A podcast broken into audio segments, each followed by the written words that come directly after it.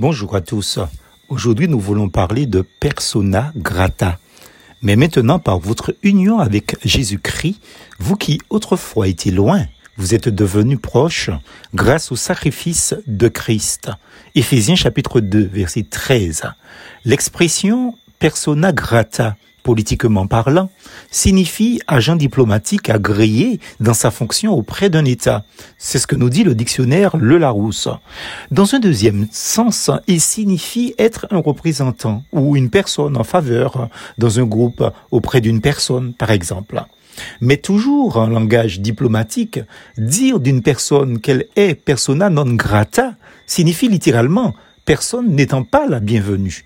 Selon l'article 9 de la Convention de Vienne sur les relations diplomatiques, un membre du corps diplomatique en mission peut être jugé sans motivation et instamment persona non grata, amenant son pays à mettre fin à ses fonctions et à le rappeler l'actualité nous fournit souvent des exemples de renvois de diplomates, de ministres, même voire de négociateurs entre pays en foi, l'un envers l'autre.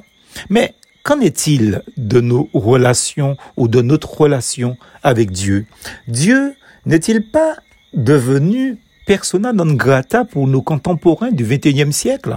La fameuse phrase selon laquelle le XXIe siècle sera religieux ou spirituel ou mystique ou ne le sera pas est très présente dans l'esprit des gens. Cette absence de Dieu trouve un écho dans différents milieux religieux et politiques, sociaux. Cette citation que l'on attribue à André Malraux est paraphrasée, détournée, voire déformée, mais ce n'est pas là le thème de notre méditation. Mais cependant, il faut dire que les gens sont plus dans la religiosité, le mysticisme, donc spirituel, mais pas forcément le spirituel biblique. Pour individualiser mes propos, je dirais que si nous n'avons aucun contact avec Dieu, ni prière, ni lecture de sa parole, la Bible, et ni communion fraternelle avec les frères et sœurs, si nous le laissons en dehors de notre vie, de nos activités et de nos projets, alors appelons la chose par son nom. Dieu est devenu persona non grata dans notre vie. Puissons-nous, à travers ces lignes, et même à travers donc ces propos, reconsidérer notre communion avec Dieu et le considérer comme persona grata, c'est-à-dire Dieu est la personne la bienvenue dans notre vie.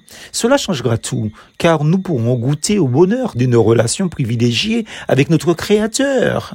Par la foi en son Fils Jésus-Christ, Dieu ne nous considère plus comme des étrangers. Nous pouvons même avoir une relation filiale avec lui et compter sur son amour, son soutien et sa lumière en toutes circonstances. Pour Dieu, nous serons toujours persona grata, c'est-à-dire les bienvenus si nous venons à lui avec un cœur sincère. Plus force en Jésus.